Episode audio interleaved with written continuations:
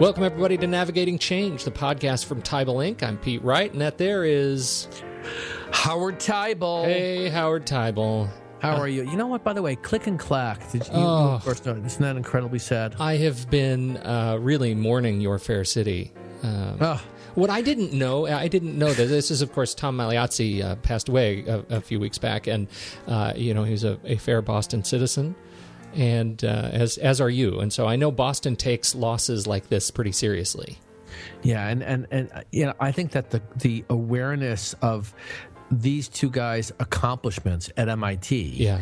And how brilliant they are, uh, and even not even knowing that that he was ill. I mean, they haven't recorded in probably over a year, Oh, but three years. They've been running. Uh, they've been running uh, uh, whatever they call it uh, reruns for three years. Yeah, Wow, I didn't realize it was that long. Yeah. but um, you know that, that's what I aspire for you and I. That eventually we're going to talk about cars, which I know very little bit about. But so. Actually, no, we know we do. We are we do look under the hood, but we look under the hood of people's heads. that's really, Scary, though. It's, really scarier. gross. It's gross and scary. It's scary. Uh, hey, so uh, we should probably post in that light. We should post a picture of your son's Halloween picture uh, costume. no, don't even go there. It's beautiful, but it's you know Terrifying.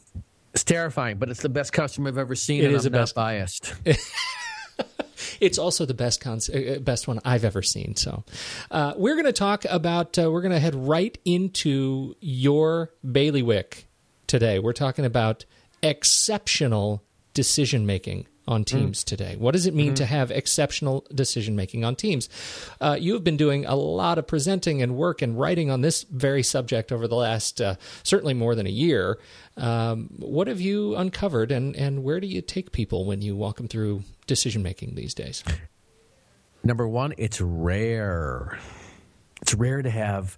It's rare. It's rare to have good decision making Yeah. because I mean it would be so much simpler. Don't you agree? If we if we didn't have to deal with other people, that's the Oh. heart of the problem. Yeah. If we could find a way to not have to deal with other human beings, I think decision we're making would be so easy. I I live my days under that mantra. Who can I not have to talk to today? Yeah, and sometimes you don't pick up for me even.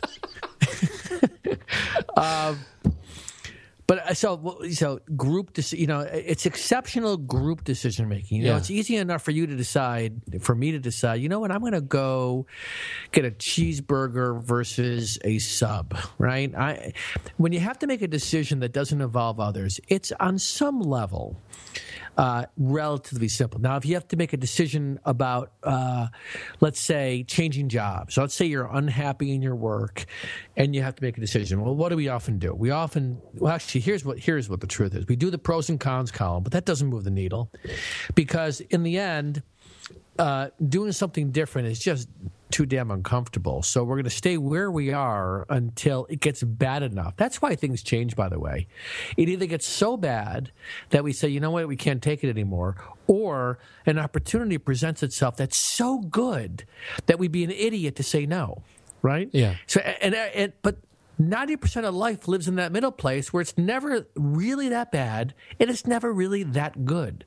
So on an individual basis, I think we get caught up in, you know, not wanting to make a change because it, it, it it's like you don't know what you don't know. Yeah.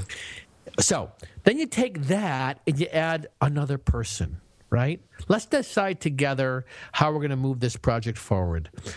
And then I got to worry about what you think, and you got to worry about what I think, and taking so so. There's a whole element of this that has to do with being an effective listener to, of each other. Uh, but here's the missing piece that, that I think groups find really compelling is that we do not know why we're even having the conversations we're having.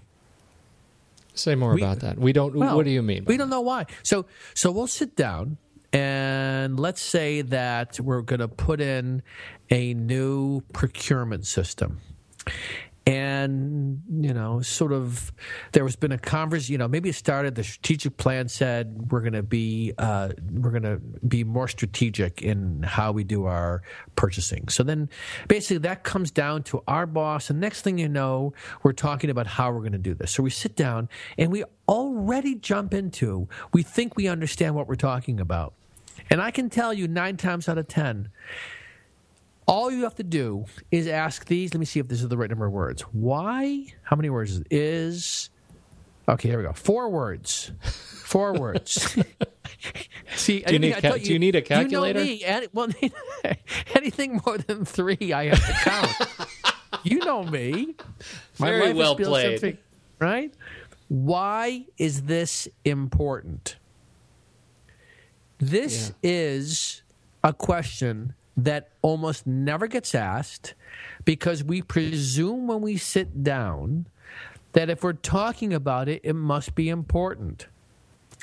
And even though it probably is, because we have no language for it yet, because nobody's articulated the why, we dive into what do we want to do and we do not have a context for this. So the thing that people find really compelling about I think this conversation about decision making is sort of the the three the three legs and it goes it goes in this order.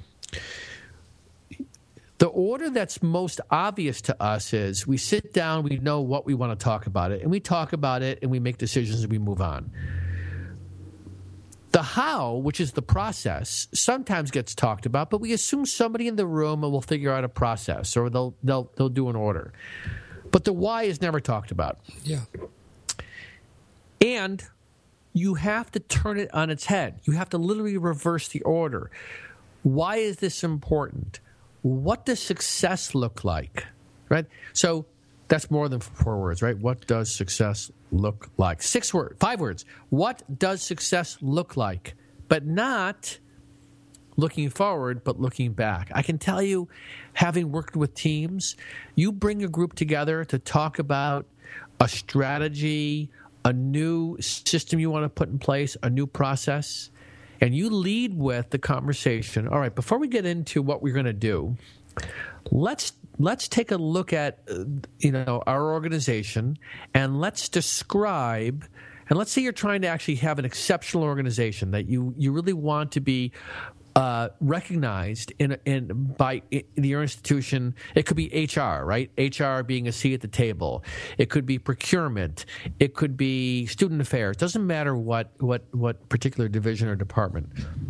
And you have the conversation this is a perfect time, by the way, as we approach the end of the year. Mm-hmm. Let's imagine we have been recognized three years from now, right? So let's, let's we're going to transport ourselves into the future, like Interstellar, right? Yeah. By the way, I saw that movie. I loved it. We'll talk you know, about that later. We, that's a different it. podcast. Me too. I love I'm it. with you. I'm with you. Okay, yeah, you made me nervous because you said you know got some bad reviews. I, I was it. nervous. I was nervous. I, I saw they were. were wrong. Go Are on. you digressing or is this me? It's all you, man. All right. So transport yourself into the future. You are living in that future st- state. The success is already present. Describe it. It's hard at first because you're like asking people to do something that gets them out of the comfort zone of complaining about why they can't do things. See, it's much more comfortable well, it, and in. it engages a very different part of your brain. Right? What part? It makes you. It, it, engages this very creative visualization, right? And and I run to this into this all all the time when I'm teaching these classes, marketing classes for MBA students, and they come in and their feedback is always the same thing. It's like you engaged a different side of my brain mm. by making me think creatively about these things, and I have not experienced that in this program. It's so linear, cut and dry. Like doing a visual. Anytime you introduce a visualization process, you're going to you're going to tap into a whole different way of thinking. Well, you know know, it's interesting. The visualization process that people recognize they're in when you say the word imagine. Mm-hmm. Right? Yeah. Because because that's how I will lead it off, and and I think language matters. Uh, imagine it is 2017, and it's June 15th or November 17th. We are looking back on the success that we had describe it. So simple in the exercise, and so simple to get started. But I can tell you that once you get the ball started and you get people engaged, you're right. They're exercising a different place. They're, it's not about why we can't do it. It's not about all the reasons why we can't do it. It's about, oh, we're focusing on the thing that we all care about, but we never talk about. So, exceptional group decision making is not just having a plan. A matter of fact, a plan is downstream. I think too often we confuse decision making with having a plan, mm-hmm. right? Decision making should be driven by do we really understand the problem? Often the answer is no. We understand the symptoms, mm-hmm. Mm-hmm. right? Second thing is, do we know why it's important to solve this? Because I can tell you, if we can't answer that question, maybe it's not worth solving. Right. And three, can we describe success in a way that gets us inspired? That's where you start from. And what ends up happening is everything else flows from there. Now, why don't we do this more? Well, guess what? It takes patience and it takes time. And people sit down and they already presume that we're going to basically just solve the thing that's right in front of us. And we don't give ourselves permission to step back and ask the bigger questions. Now, the truth is, you do not have to apply this idea to everything. But you do have to apply this when it involves other people or change that's going to affect large groups of people. Because without the why being clear, you are not going to come from a place of inspiring others. See, today, the big talk finally, I've been doing this long enough, and, and, and finally, I don't have, you know, everybody sort of gets this, is that we have to get buy in from the people that we're trying to involve. Mm-hmm. And that doesn't mean that we have a good enough case. That means that they go, you know what? That is right. I do care about this. Now, we, we don't we don't take the time to do that because it's hard, but if, if, we're serious about engaging folks to be part of the solution with us, we have to be able to articulate uh, a vision that resonates with them, but it has to start with us being able to use that language, and that to me is what great leaders do. All the more reason, I think, not to not to sort of minimize the importance of of keeping this model in your head and addressing the why, even for individual decisions. Mm-hmm. Right there, there is a certain amount of practice that comes into uh, being able to apply this model and and to be able to do it for yourself. I imagine is pretty useful. Do you ever find yourself walking through your own model for big decisions, individual decisions, question. or family decisions, or? Yeah, why are we going to this place for Thanksgiving? I'm not sure I want to actually delve too deeply. In, I might see. Here's why we don't want to ask because we might hear the answer that we don't want that to we hear. We don't want, right? It's like, oh my god, that's why I'm doing this. That's right. Is this... that really the reason why I'm doing it? Well, you know, why am I writing a book? That's a great question, isn't mm-hmm. it? Mm-hmm you know, I've got a concept for why I'm writing a book. One, it, it, it forces me to think more critically about what I'm doing. It puts me in a position to want to speak on, the, and I'm writing a book on this very topic. Um, it gets me engaged. I, writing helps me uh, integrate it more. So I think I do it naturally, but I probably don't do it enough. Particularly uh, that last step. Particularly that last step. What will See, now, success now have looked like? Oh boy, do we have to go? See, but you see what I'm saying? Like, how yes. valuable is that? What does success? And I know you stand in front of teams. Is, yeah, how do you? But here's the answer. Let's talk about my book for a second. What does success look like? I don't know. I don't know what success looks like. As a matter of fact, part of my model for growth has always been paying attention to what the next opportunity is. Um, for me, success looks like is that this is something that's embraced and useful, and I'm able to uh, even have more impact, right? Mm-hmm. At five years down the road, that this evolves into something even bigger or better that I couldn't have imagined today. See, that's that's what I'm looking for today. Mm-hmm. It's not as concrete as other, you know, a, a procurement. Uh, um, implementation or an HR implementation has a clear endpoint, right? Which is that people are able to use the system. It's user friendly. Uh, we get great productivity out of it. We save time and money. So there's there's clearly success factors. We're recognized as as leaders in this area, and others come to us. Right. Um, because but, you can visualize success by existing uh, by existing measures right? Yes. We can say here's what what success will look like is we will have have, have achieved those goals or the things by which we are measured usually. And so for your for when you're talking about the book, I mean, I can understand why it's challenging to come up with that visualization because you, you don't know what the measuring stick is intuitively. And, and, the truth is, I'm okay with that. Yeah. You know, I actually, and, and I think I do have an intuitive vision for where I want to be. But part of what excites me personally is uh, the uncertainty about what that looks like, mm-hmm. right? Because mm-hmm. I couldn't have pictured like most of us. My guess is most of us, if we were sitting around having a drink, talking about where we are in our careers, we would not say, "I, I actually plan to be here." Right. You know, I had worked my life, and this is exactly where I was playing. No, I, I think that we we either have big visions and we end up in places that we take ourselves further than we thought, or we have a clear idea where we want to go and we're there, and then we got choices to make when we're ready to do something different. Uh, but but the key thing about this decision making is to break it up and to recognize the what we want to do is often decided in the absence of an understanding if we're really solving the right problem. Mm-hmm. do we understand the problem? And do we have a, do we have a vision of where we want to end up? That's a great conversation for groups.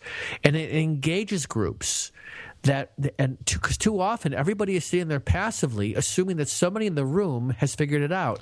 Nobody has. Or assuming that everybody has figured it out and they all agree Right, exactly. And they don't. They don't. They don't agree they that don't. they're not moving in the same direction, even though they feel totally confident that they understand why. And that's why, as I started this conversation, it'd be so much better if it was just me working with a whole bunch of robots. Dare. That I didn't have to work with other. Now, the truth is, if that was the life, I would have to figure out a different career, right? That's if, right. If people were not involved, and it's fun. I mean, I but I think at the heart of what makes group decision making um, a real challenge and opportunity is we got to figure out how to get in there with other people. Yeah, yeah. That's the truth. What do you think? Well, you I think? think? that's I think that's exactly uh, I think that's where we need to go. We need to clearly talk more about this, uh, um, particularly as you get closer and closer to launching the book. The book, the yeah, book. Yeah. Finally, you know, I'm just trying to get by the first one. It's like, oh my god, just the, just just the very act of just just doing that. I, I'm, I'm really excited because I'll tell you something, Pete. This has been on my radar for so many years, and you can remember the elephant in the room concept that yeah. we talked about years ago, and I had a book cover, and you know, the elephant in the room has evolved into this decision making thing because I've been teaching it, and I'm telling you, it resonates with people. Well, and I'll tell you, I mean, nowhere was that clearer uh, to me than in Orlando at NACUBO when we get to see people who are really talking about how challenging this the process of decision making is, how decision making works into strategic guidance strategic planning, changing the business model. I mean, all of these oh things oh really are tied into this this practice of being better decision makers.